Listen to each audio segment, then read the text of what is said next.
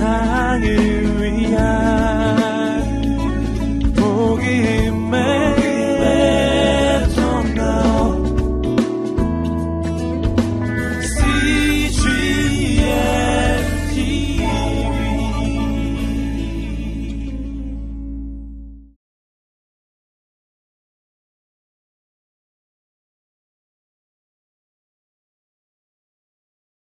우리 마태복음 2장 1절부터 12절까지 말씀 함께 읽겠습니다.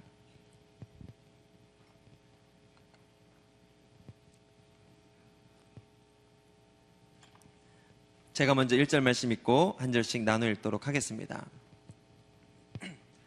헤롯 왕 때에 유대의 베들레헴에서 예수께서 태어나시자 동방에서 박사들이 예루살렘에 찾아와 유대 사람으로 왕으로 나신 분이 어디 계십니까?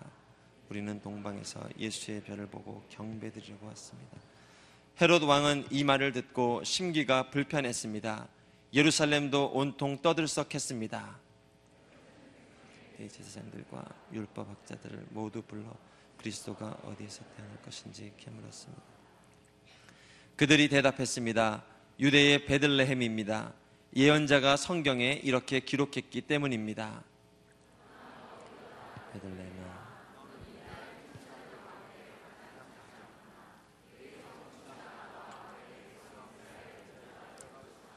그때 헤롯은 몰래 박사들을 불러 별이 나타난 정확한 시각을 알아냈습니다. 가서 샅샅이 뒤져 그 아기를 꼭 찾으라.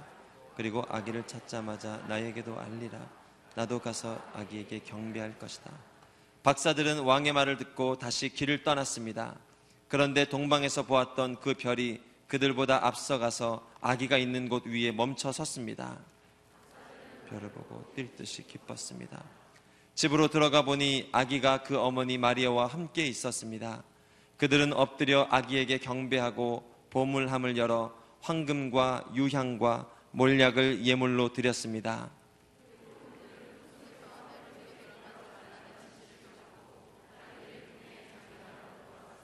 아멘. 우리가 크리스마스 성탄을 맞이할 때마다 아, 익히 자주 보는 말씀 본문 중에 한 구절입니다. 예수의 탄생을 통하여 당시 이스라엘 땅 가운데 일어났던 역사적 사실들을 마태가 기록한 본문입니다. 먼저 오늘 본문에서 우리가 찾아보고 싶은 것은 동방의 박사들이 예수님을 경배하기 위해 찾아왔다는 본문입니다. 우리 1절, 2절 말씀을 다시 한번 읽습니다. 헤로드 왕 때에 유대의 베들레헴에서 예수께서 태어나시자 동방에서 박사들이 예루살렘에 찾아와 물었습니다. 유대 사람으로 왕으로 나신 분이 어디 계십니까? 우리는 동방에서 예수의 별을 보고 경배드리려고 왔습니다. 동방의 술사들이 이곳을 찾아왔습니다. 물론 오늘 박사는 우리가 아는 그 THM 어, 또 박사과정 수료한 그 박사가 아닙니다. 예. 오늘 여기서 말하는 박사는 술사들, 마술사들을 이야기하는 것입니다. 마치 애굽에서 출애굽할 때 모세의 기적과 비슷한 연출을 하였던 그 술사들을 이야기하는 것 같습니다. 이 동방에서 아마도 바벨론 어, 유수를 통해서 어, 이스라엘 백성들의 유대인의 왕 메시아가 난다는 이야기들을 들은 것 같습니다. 그리고 그들이 별을 보고 이 동방에서 예수의 별을 보고 메시아를 경배하기 위해서 이곳까지 찾아왔다고 말을 합니다. 먼저 살펴보고 싶은 것은 메시아로 고백되고 기억되는 한 분을 경배하기 위해서 산전수전 겪으며 근먼 발걸음을 쫓아 예수님을 예배하기에 왔던 그들의 발걸음을 우리가 주목해야 됩니다. 그 발걸음에 담긴 간절함, 하나님을 경외하는 마음, 그 마음의 고백들을 우리가 발견해야 됩니다. 탈북자들 또 연변 지역에 있는 민족들, 탈북민들과 예배를 드릴 때 자주 발견되는 느낌이 바로 그런 느낌입니다. 아, 예배를 향한 뜨거움, 하나님의 사랑에 대한 간절함, 이러한 목마름들이 참 다르구나. 이런 것들을 자주 경험합니다. 오가는 여정에 멀고 짧고 거리가 문제가 되지 않습니다. 그들이 주님을 사랑하는 마음은 우리의 비할 바가 되지 않습니다. 또 제가 최근에 자주 발견하는 것 중에 하나는요. 그들의 믿음이 얼마나 신실하고 한때는 이 한- 한편으로는 쿨한지 예, 하나님이 때로는 기도 응답을 해주지 않으셔도 내가 믿는 방식으로 응답해주지 않으셔도 쿨하게 인정합니다. 예, 하나님이 더 선한 길이 있으시겠지. 예, 수많은 거절감과 이 응답되지 않는 것 같은 이 믿음의 자리에서 연단된 그들의 믿음은요, 하나님에 대한 전적인 신뢰가 있기에 그들의 방법대로 응답되지 않아도 쿨하게 주님을 인정하고 또 다른 발걸음의 자리로 나아가는 것을 볼 때 참 우리와 많이 다른 것을 보게 돼요. 예. 우리는 열 가지 기도 제목이 응답돼도 한두 가지만 주님이 내 방법과 다르게 일하셔도 의문이 생기고 구원의 확신이 흔들리고 하나님 정령 살아계신 것입니까? 얘기할 때가 많거든요. 예. 그런데 그렇게 많은 연단을 통해서 이 거절감과 그러니요 이 부유하게 키운 자식 중에 효자가 잘 안 나오고 정말 가난하고 어렵게 키운 자식 중에 효자 나온다는 말이 맞는 것 같아요. 예. 고난을 통해서 연단을 통해서 받은 은혜는 부족한데 정말 내가 받은 그 사랑을 가지고 하나님께 나아가는 모습, 예. 이 간절함이요 참 특심인 것을 발견할 수가 있습니다. 오늘 동방의 박사들도 보면 아마 오늘 본문에서 이야기하고 있는 동방은 이 예루살렘에서 떨어진 갈릴리 정도의 지역이 아닙니다. 예, 페르시아 또 바벨론 지역을 말하는 것 같습니다. 아주 먼 지역입니다. 예, 하루 이틀 길은 분명히 아니었을 겁니다. 그러나 메시아가 태어났다는 그 이유 하나 때문에 그들이 어떤 기적을 바란 것도 아니에요. 예, 그들이 어떤 질병이 있었던 것도 아니에요. 그 메시아를 경배하겠다는 일념 하나로 이 자리까지 지금 나오게 된 것입니다. 사실 그러한 발걸음은 우리 주님의 모습을 통해서도 확인할 수 있습니다. 예. 우리를 향한 주님의 사랑을 통해서도 우리가 확인할 수 있어요. 예. 사랑에는 문제가 되지 않는구나. 예. 우리가 잘 아는 찬양, 그 크신 하나님의 사랑, 측량할 수 없는 주님의 사랑을 노래할 때 그 가사 중에 이런 가사가 있죠. 저 높고 높은 별을 넘어서 이 낮고 낮은 땅 위에 하늘과 땅의 불편함을 넘어서서 시공을 넘어 이 땅에 오신 그 주님의 사랑. 예. 바벨론에서 예루살렘 정도의 거리가 아니라 시공을 넘어서 이 땅 가운데 오신 주님의 사랑. 사랑하기 때문에 희국까지 오신 거예요. 시공을 넘는 것이 어려운 문제라면 더 어려운 문제가 있죠. 죄를 넘어서서 이 땅에 오는 것. 거룩한 그분이 죄가 간영한 이 땅 가운데 태어나신다는 것은 이건 정말 말로 할 수 없는 사랑입니다. 그 발걸음을 마다 않고 우리 주님께서 친히 이 땅에 오신 것입니다. 그러니 마땅히 우리들은 주님 앞에 먼 길마다 하고 주 앞에 엎드려 경배함에 나아가는 것이 우리의 믿음의 태도인 줄로 믿습니다. 이번에 저희 공동체에서도 크리스마스 블레싱을 다녀왔습니다. 예. 횡성 지역에 예, 한 팀이 보내어졌는데 그곳 교회 성도가 한 명입니다. 예. 목사님이 7년여 가까이 호주에서 목회를 하시다가 이곳에 들어오셔서 새롭게 목회를 하고 계시는데요. 많은 교인분들이 지역 주민들이 이 교회의 상처를 받고 떠나가서 지금 한 분 남은 교회. 예. 우연히 리더십들의 거지 전도 여행에서 발견되어서 그때부터 연이 되어서 아울리치를 가고 올 겨울에 크리스마스 블레싱까지 가게 되었습니다. 20여 명의 청년들이 가서 전도했습니다. 그리고 하나님께서 얼마나 많이 축복하시고 일을 시키시는지 전도하고 가가호 방문하면서 초대하고 마을 잔치로 그분들을 격려해 드리고 또 못 오신 분들을 위해서 밤에 다시 또 지역마다 돌아다니면서 초대하고 전도하고 축복해 드리고 그리고 저녁에 들어와서 한 30년 이상 된 교회 장판인 것 같아요. 얼마나 아주 그냥 색이 바랜 그 장판을 타일로 아름답게 깔아서 그것을 교체해 드렸어요. 예. 교회도 참 많은 은혜를 경험하였고 우리에게도 너무너무 감사했고 무엇보다도 한 영혼 있는 그곳까지 찾아가신 주님의 은혜가 너무너무 놀랍더라고요. 예. 그것이 하나님의 마음이구나. 이것이 그 교회를 향한 하나님의 마음이구나. 하나님의 열심이구나. 이걸 누가 막을 수 있겠는가? 이런 믿음의 고백이 터져 나오면서 얼마나 많은 감동이 있었는지 모릅니다. 한 해를 마무리하면서 우리 가운데 주님이 깨우기 원하시는 것이 있습니다. 오늘 동방술사들에게 있었던 이 예배에 대한 열정을 깨우기 원하십니다. 전심으로 나를 찾는 자는 나를 만나게 될 것이다. 전심으로 나를 구하는 자는 나를 얻게 될 것이다. 이스라엘 백성이 포로되었을 때 일입니다. 포로 가운데 심판과 위경 가운데 어찌 보면 하나님의 은혜 가운데서 버려진 상황 가운데서 있는 그 이스라엘 백성들을 향해서도 주님께서는 동일한 메시지로 그들에게 약속을 주시고 그들에게 언약을 주십니다. 그 백성들을 향해서 주시는 이 주님의 소망의 메시지가 예레미야에 보면 29장 13절로 14절 말씀에 이렇게 나와 있습니다. 우리 함께 읽어보도록 하겠습니다. 시작.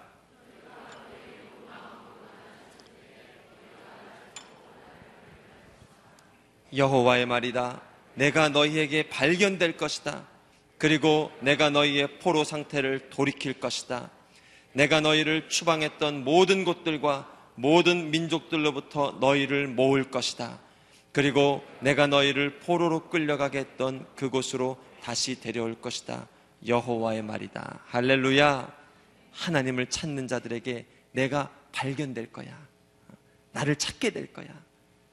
나를 찾으러 오는 자에게 내가 보여줄 거야. 주님이 포로되고 하나님을 배도했던 백성들에게도 주시는 메시지입니다.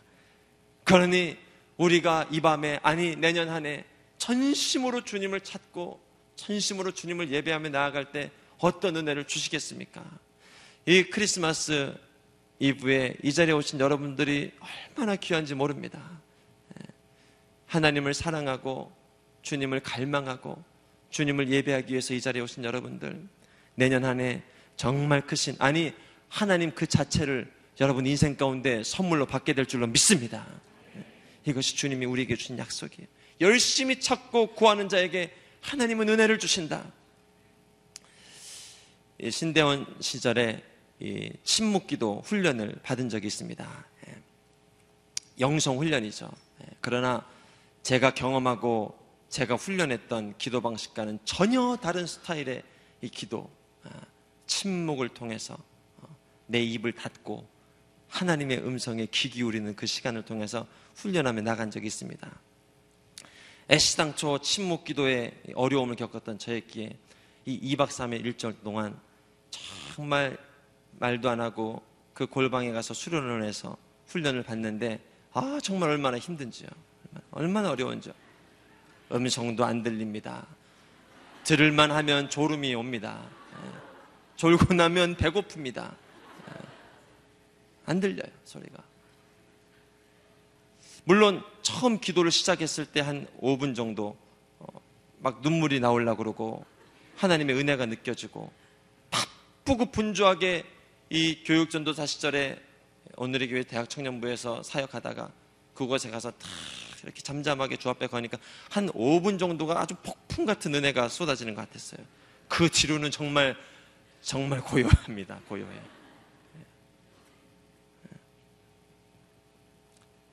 하루에 한 두세 번 정도 교수님과 미팅을 갖습니다. 본문을 주십니다. 그나마 좀 도움을 얻으라고. 말씀 본문을 가지고 들어가면 그나마 좀 우리가 도움을 얻을까봐. 그러나 나눌 수 있는 이야기가 별로 없습니다.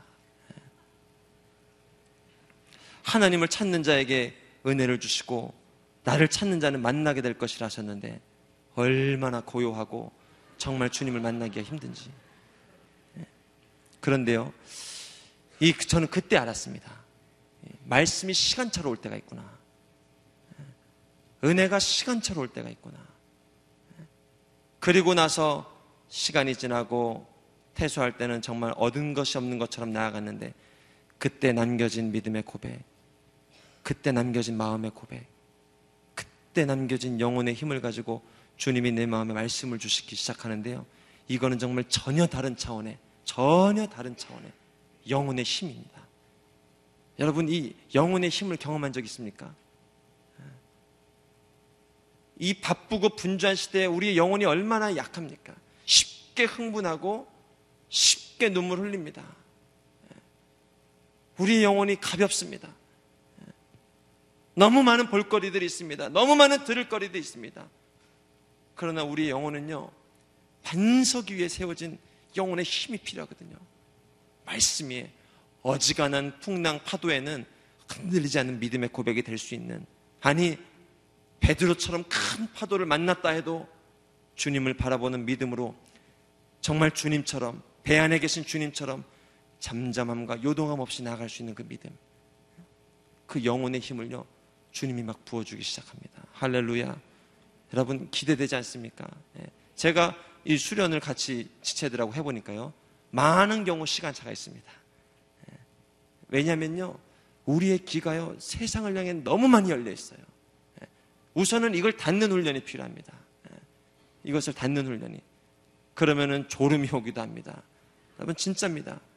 예. 아무것도 들리지 않기도 합니다. 답답함이 오기도 합니다. 그러나 세상의 소리가 차단됩니다. 물론 두려움의 소리도 차단되기 시작합니다. 비교, 경쟁하는 세속적인 생각들도 차단되기 시작합니다. 그리고 비로소 엘리야가 들었던 그 세미한 음성이 내 영혼을 막 지켜주기 시작해요. 이것이 날 막 끌어가기 시작해요. 나는 여전히 두려움이 있어요. 나는 여전히 미련함이 있어요. 영혼 깊숙한 곳에서 나를 지탱해주는 이 힘이 나오기 시작합니다. 그래서 주님 말씀하시는 거예요. 나를 간절히 찾으라. 나를 간절히 찾으라. 나를 간절히 찾는 자는 내가 너에게 발견될 거야. 이전에 비길 수 없는 영광과 능력과 사랑과 은혜로 네 인생 가운데 발견될 거야. 여러분 몰아낼 수 없는 두려움이 있는 분들 계십니까? 내 힘과 열심으로 어찌할 수 없는 이 상처와 아픔 가운데 있는 분들 계십니까? 예, 이건 내 힘으로 안 됩니다. 영혼의 힘이 필요합니다. 말씀의 힘이 필요합니다. 간절히 주를 찾는 이 믿음을 통해서요. 이제는 시간차도 단축이 됩니다. 이제는 짧은 시간 주 앞에 엎드려도 주의 음성을 듣게 됩니다. 이라는 애들이 일어나게 되는 것이죠. 오늘 본문의 술사들은요. 그러한 간절함이 있었던 것 같아요. 그리고 먼 길 마다 않고 갈 수 있는 이 믿음의 고백이 있었어요. 물론 본문에 나오는 주인공들은 점수를 갑니다. 그러나 그들에게도 주어진 열심이라면 그들에게도 주신 하나님의 열심이라면 그 사시는 하나님을 예배하는 우리 안에 주시는 하나님의 열심은 어떻겠습니까? 여러분 그들의 입장을 한번 생각해 보세요. 산을 넘어갑니다. 강도 건너갑니다. 강도의 위협도 있습니다. 분명합니다. 그리고 하루 이틀 길은 아닙니다. 며칠을 걸려가면서 속에 갈등도 있었을 것 같아요. 이 길이 맞을까? 칠흑 같은 밤도 지나갑니다. 주님을 찾아가는데 겪는 여정입니다. 의심도 들었을 것 같아요. 우리가 지금 무모한 짓을 하고 있는 건 아닐까? 이 길 끝에 그분을 만날 수는 있을 걸까? 있는 걸까? 그러나 그분이 만약에 진짜 왕이라면, 그분이 진짜 메시아라면 반드시 해야 되는 거죠. 후회함이 없는 길이죠. 또다시 기회가 와도 나는 그 길을 걸어갈 거야. 고백하는 거죠. 그게 동방박사들의 경배의 마음이었습니다. 우리 안에 주시고 싶은 하나님의 마음이 이 마음인 줄 믿습니다. 예배라는 게 뭡니까? 예배의 생명을 건다는 게 뭡니까? 예배라는 말 자체가 영어로 뭡니까? 월십 아닙니까? 월십. 월디에서 나온 말이에요. 가치 있는, 가치 있는. 어떤 가치가 있는 거예요? 생명을 맞바꿀 가치가 있는 죄가 없고 흠도 없고 어린 양을 무참히 죽이는 그런 가치가 있는 것이 예배라는 거예요. 그러니 예배는요, 예배 자체가 희생이 들어갈 수밖에 없는 거죠. 섬김 자체가 들어갈 수밖에 없는 거죠. 죽음 자체가 들어갈 수밖에 없는 거죠. 하나님이 오늘 우리 가운데 주시고 싶은 예배 선물이 그러한 은혜인 줄 믿습니다. 간절히 찾는 자는 주님을 만나게 되는 것입니다. 2014년을 바라보면서 우리 안에 잉태되어야 될 자리가 어디인가? 바로 이 마음인 줄 믿습니다. 두 번째, 왕의 탄생이지만 모든 사람들에게 기쁨이 됐던 건 아닙니다. 왕의 탄생에 심기가 불편했던 사람이 등장합니다. 누굽니까? 헤롯 왕입니다. 우리 3절 말씀 같이 한번 읽어보도록 하겠습니다. 시작.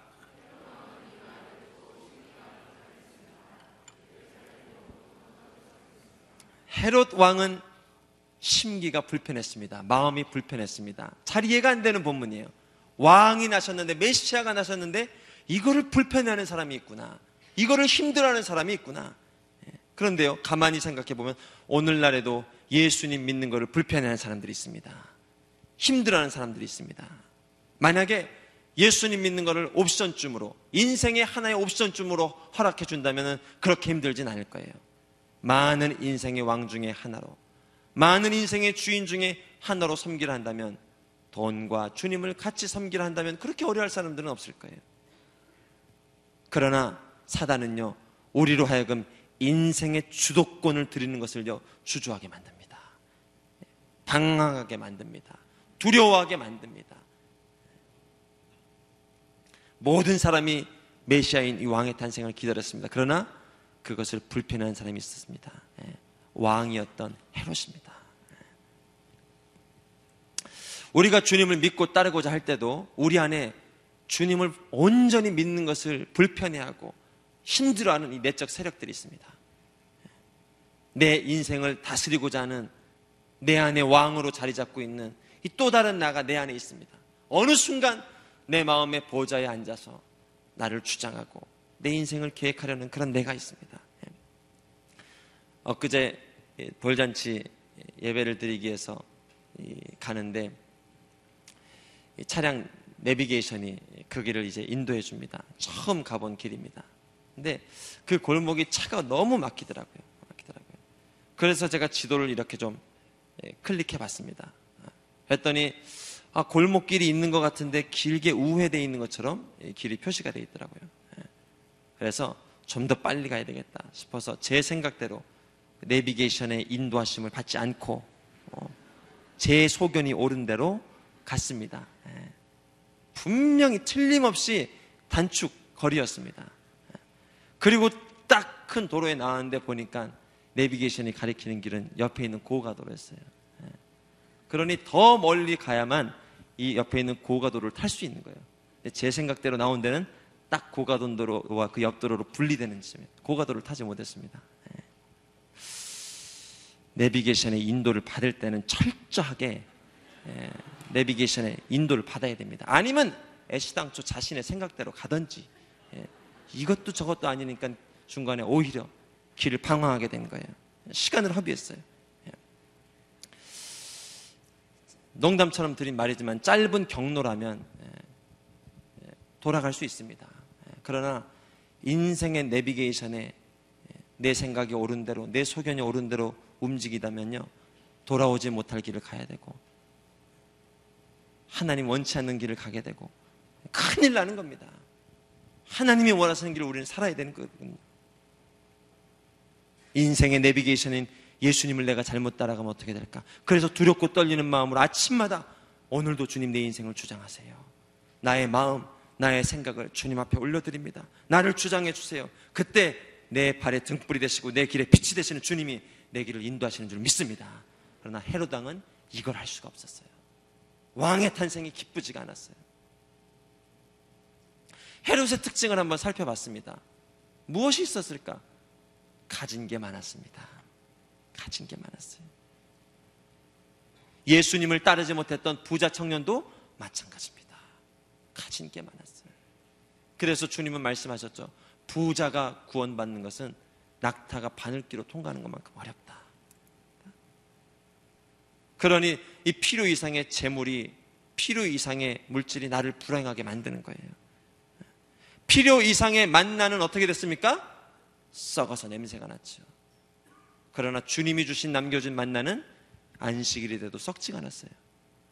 그래서 나의 재물, 심지어는 남겨진 나의 물질도 하나님의 은혜 가운데 있을 때, 주님의 주도권 가운데 있을 때 썩지 않습니다. 그러나 그렇지 않으면 썩게 됩니다. 냄새가 납니다.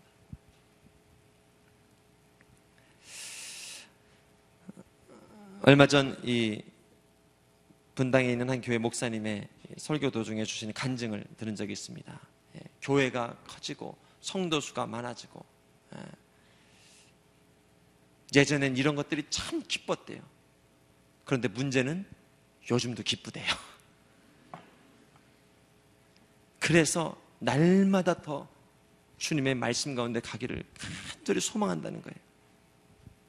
교회가 커지다 보니까 지역 교회에서 또 NGO 단체에서 기독교 학교에서 단체장을 맡아주십시오. 이사장을 맡아주십시오. 우리를 좀 인도해 주십시오 하는 요청들이 많이 들어온다는 거예요. 그런데요, 그 단체들에게 너무너무 죄송하지만 사양하고 고사하고 죄송하다고 익스큐즈를 한다는 거예요. 아니, 못 가는 게 아니라 본인은 안 간답니다. 지금 이 목회 하나 끌고 가기도 나는 어려운데, 그리고 내 주님 말씀 붙잡고 이 성도들을 하나 이끌어가기도 나는 힘든데, 내가 무슨 능력이 있다고 그 많은 단체들을 섬기겠는가? 하나님 앞에 깨어있는 생각이에요. 내가 왕이 되지 아니하고 왕 대신 주님 앞에 나의 미련하고 부족한 삶을 철저히 의지하는 인생이라고 볼 수 있습니다. 저와 여러분의 인생은 어떻습니까? 오늘 헤롯의 인생은 어떻습니까? 헤롯이란 이름은요, 영웅의 아들이란 뜻입니다. 그는요, 25세에 이미 갈릴리의 총독이 됐습니다. 그리고 탁월한 정치력으로요, 탁월한 정치력, 로마의 도움을 받아서 자신의 반대작들을 다 축출했습니다. 나이 70까지 은퇴하지 않고 퇴장하지 않고 그 자리에서 권자를 지키면서 나아갔습니다. 얼마나 치열하게 살았겠습니까? 얼마나 그 자리를 지키기 위해서 애썼겠습니까? 그러나 인생의 왕자에 올라가는 데는 성공했을지 몰라도 왕이신 하나님을 내 마음에 모시는 데는 실패한 인생이에요. 그리고 하나님은 그런 인생은 실패자라고 얘기합니다. 저 여러분은 어떤 인생을 살아야 되겠습니까? 하나님을 왕으로 모시고 하나님의 주권을 인정하고 언제든지 무시로 수시로 하나님이 내 인생에 개입하시고 간섭하실 때 주님 경배합니다. 예배합니다. 나아갈 수 있는 이 믿음의 고백이 참된 축복인 줄로 믿습니다. 이 한 해가 가기 전에 이 하나님의 은혜가 여러분 마음 가운데 부어주길 주님의 이름으로 축복합니다. 마지막 세 번째입니다. 오늘 본문에 보면 많은 사람들이 이 왕의 메시아의 탄생지가 어딘지를 궁금해하고 있습니다. 그러나 그 비밀을 알고 있는 사람들이 있었습니다. 바로 대제사장들과 율법 학자들이었습니다. 우리 2장 마태복음 4절로 5절 말씀 같이 한번 읽어보도록 하겠습니다. 시작.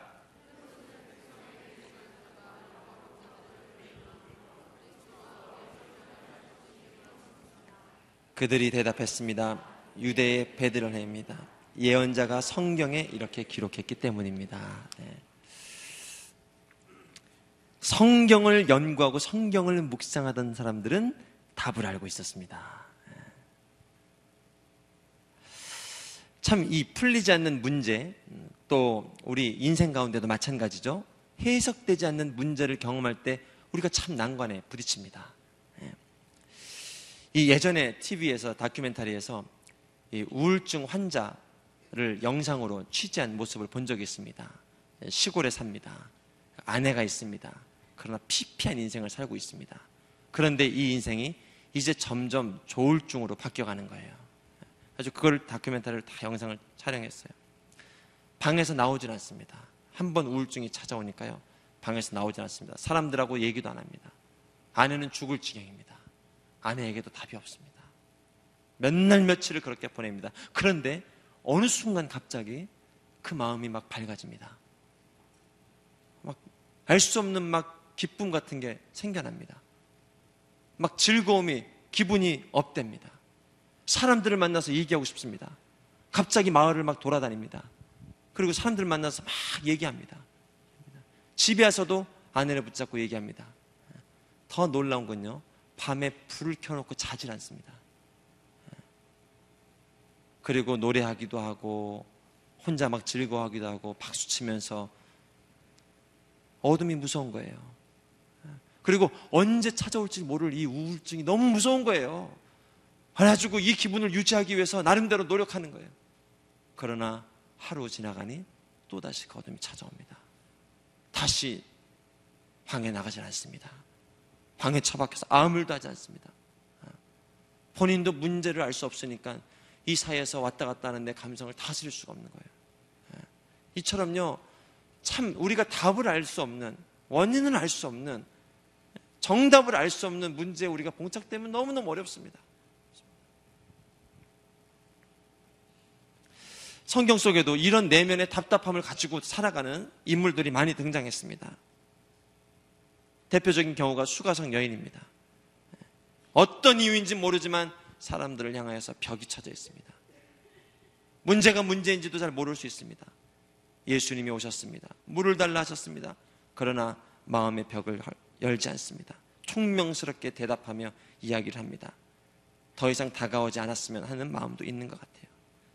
그런데 주님은 그 여인의 문제를 알고 있었어요. 집요하게 그 문제에 집중하기 시작합니다. 다가가기 시작합니다. 결국에 숨겨진 그 문제가 드러나게 됩니다.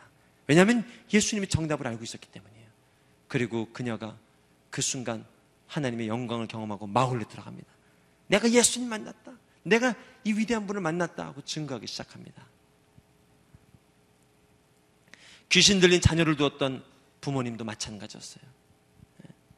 그런데 그 부모의 문제가 주님은 뭔지를 알고 있었어요. 예. 자녀의 문제가 아니었어요. 예.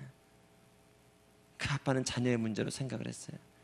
근데 부모님은 자녀의 문제가 아니었어요. 그 안에 있는 불신의 문제였어요.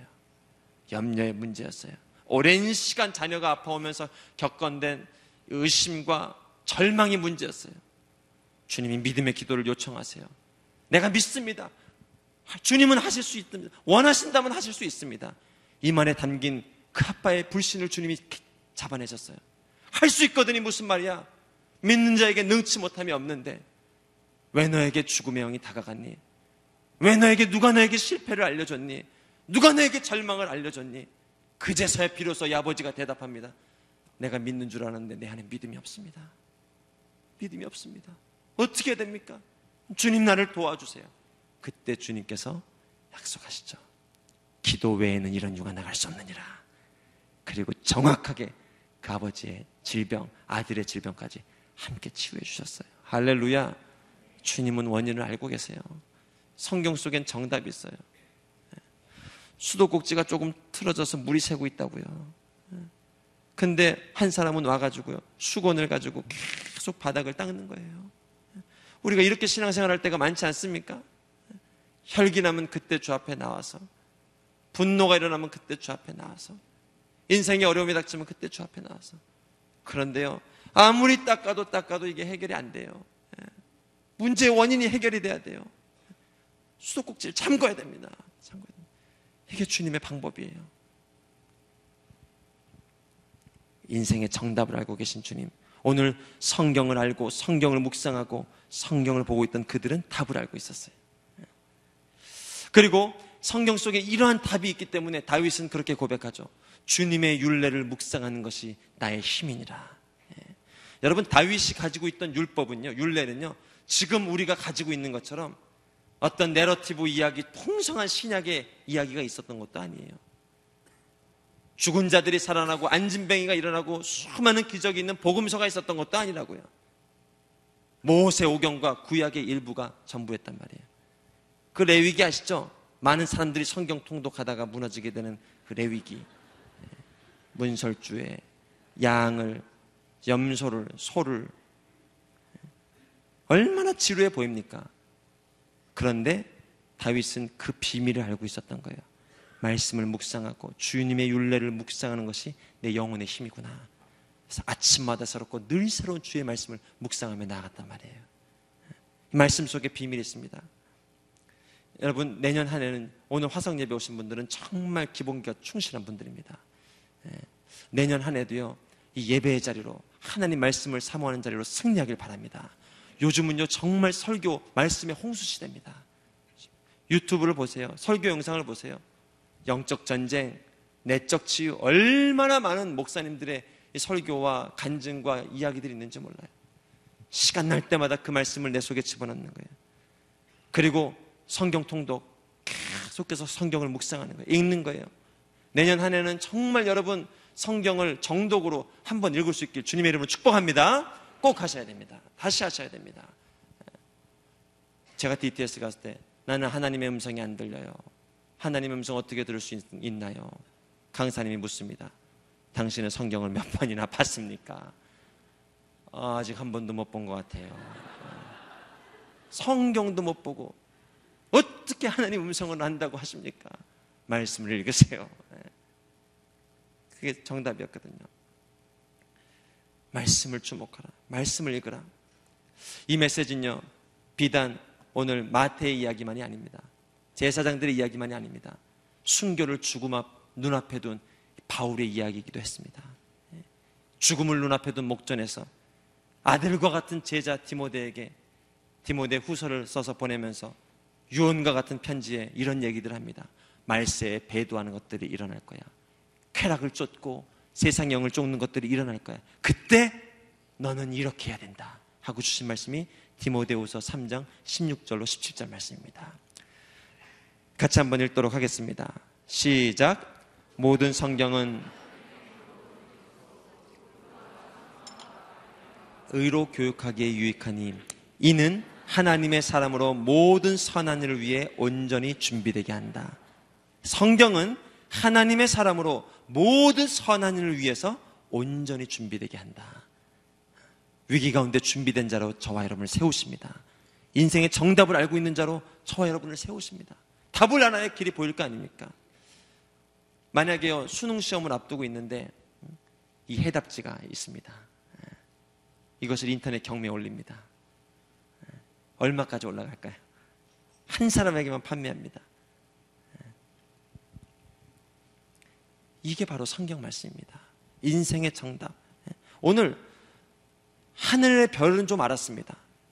메시아의 탄생을 알고 이 땅에 있는 사람들에게 좀 비춰줬습니다. 그러나 세상 사람들은 알지 못했어요. 그러나 말씀을 알고 말씀을 묵상하는 자들은 알고 있었습니다. 왜요? 성경이 얘기했거든요. 베들렘에서 날 것이다. 이것이 우리 인생에 놓여진 이 말씀의 소중함입니다.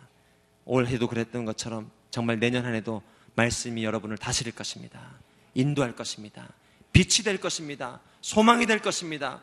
세상에 요동하는 것들은 풀은 마르고 꽃은 시드나 여호와의 말씀은 영원히 설 것이라 하나님의 말씀을 나를 다스릴 거예요. 이것이 인생의 정답입니다. 본문을 묵상하면서 또 다른 이야기들을 하나 찾아보고 싶습니다. 인생의 정답을 알고 있었던 또 다른 한 부류의 사람들. 이들은요, 오늘의 상황보다 더 어려운 상황 가운데 있었습니다. 이들은 목숨이 경각에 달려있는 상황이 있었습니다. 인생의 정답은 알고 있었어요. 말씀을 통해서 알고 있었어요. 그러나 목숨의 경각에 달린 사람들이었습니다. 그리고 이들을 누부갓네살 왕은 설득하기 시작합니다. 왕으로서 요청하기 시작합니다. 오늘 본문과 비슷하죠. 그러나 이 이야기는 다릅니다. 우상에게 절하라. 그러면 니들이 살 것이다. 그러나 우리가 경배할 대상이 누구인지 답을 알고 있었던 그들. 그들은 이렇게 대답을 했죠. 다니엘의 세 친구들입니다. 다니엘서 3장 16절로 18절 말씀입니다. 사드락, 메삭, 아벤누고가 왕에게 대답했습니다. 왕이여, 이 일에 대해 왕께 드릴 말씀이 없습니다. 만약 우리가 절하지 않을 경우 우리가 섬기는 하나님께서 우리를 활활 타는 불구덩이 속에서 구해 주실 것입니다. 그분이 우리를 왕의 손에서 구해내실 것입니다. 왕이여, 그러나 그렇지 않을지라도 우리가 왕의 신들을 섬기거나 왕이 세우신 금신상에 하십시오. 예. 이 땅을 살면서 이 땅 넘어선 곳을 바라본다는 것은 막상 쉽진 않은 것 같습니다. 그러나 하나님을 믿는 자에게 주시는 축복이 무엇인가? 이것인 줄 믿습니다. 이 땅을 넘어서서 볼 수 있는 이 땅 넘어서서 있는 인생의 정답을 알고 있는 이 비밀, 우리만이 누릴 수 있는 비밀입니다. 죽음을 넘어서고 어둠을 넘어서고 실패와 낭만과 절망을 넘어선 비밀을 알 수 있는 자들. 그것이 오늘 새 친구들이 고백했던 믿음의 고백이었습니다. 오늘 이 저녁에 주님 전에 나온 여러분들에게 하나님께서 보여주신 인생의 정답은 누구십니까? 이 크리스마스를 앞두고 여러분의 마음과 심령 가운데 고백되는 내 인생의 정답은 누구십니까? 세상의 질문과 세상의 요청에 답할 수 있는 정답은 누구입니까? 예. 바로 예수 그리스도인 줄 믿습니다. 이룰 수 없는 사랑과 이룰 수 없는 용서와 이룰 수 없는 영광을 그 안에 갖고 계신 줄 믿습니다. 요즘 보면 참 마케팅이 화두입니다. 예. 이 15초 영상을요, 반복적으로 보여주잖아요. 그러면 물건을 사고 싶은 마음이 내 안에 일어나게 되는 거예요. 예. 그런데 내 인생 가운데 24시간 틀어져 있는 광고 영상이 있습니다. 예. 뭔지 아세요? 가족입니다, 가족. 부모님입니다. 그래서 이 영향력은요, 엄청납니다. 심지어는 자녀에게로까지 대물림되는 경우도 있죠. 그 문구를 보면서 역으로 이런 생각을 해봤습니다. 예배와 말씀과 기도를 통해서 우리의 영혼을 끊임없이 하나님 앞에 임재해 두는 것. 이게 얼마나 중요한 일일까? 반복적인 예배를 통해 반복적인 시청을 통해 반복적인 예배를 통해 주님의 길을 사고 밭에 감추인 보아도 사게 되는데 이 말씀에 우리의 영혼이 24시간 비춰지고 아침마다 비춰지고 무시로 주님 앞에 비춰지고 바울이 얘기한 것처럼 항상 기뻐 쉬지 말고 기도하라. 이렇게 주님을 만나고 할수 있다면요. 우리의 영혼 가운데 얼마나 놀라운 역사가 일어날까? 주님은 우리 가운데 그러한 일들을 이루기 원하십니다. 졸지도 않고 주무시지도 않는 주님은 이 저녁에 뿐만 아니라 우리의 잠자리 가운데도 꿈결 속을 꿈을 통해서도 아침에 일어나는 새 바람과 새 은혜를 통해서도 내게 말씀하기 원하십니다. 이 한 분 예수 그리스도를 붙잡고 나아가는 믿음의 고백이 저와 여러분 한 해를 마무리하는 올해 그리고 내년을 준비하는 우린 비전 마음 가운데 비전으로 잉태될 수 있기를 주님의 이름으로 축복합니다. 우리 함께 기도하며 주 앞에 나가도록 하겠습니다.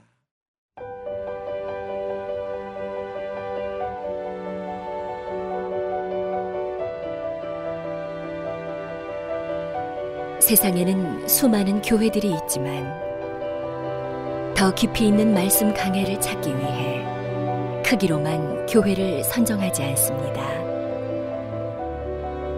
보다 좋은 영적 콘텐츠를 더 많이 나누기 위해 방송비를 받지 않습니다. 1년 365일 복음만 전하고 싶어서 우리는 광고를 하지 않습니다. 온누리의 복음을 땅끝까지 CGN TV와 함께 땅끝 성교사가 되주세요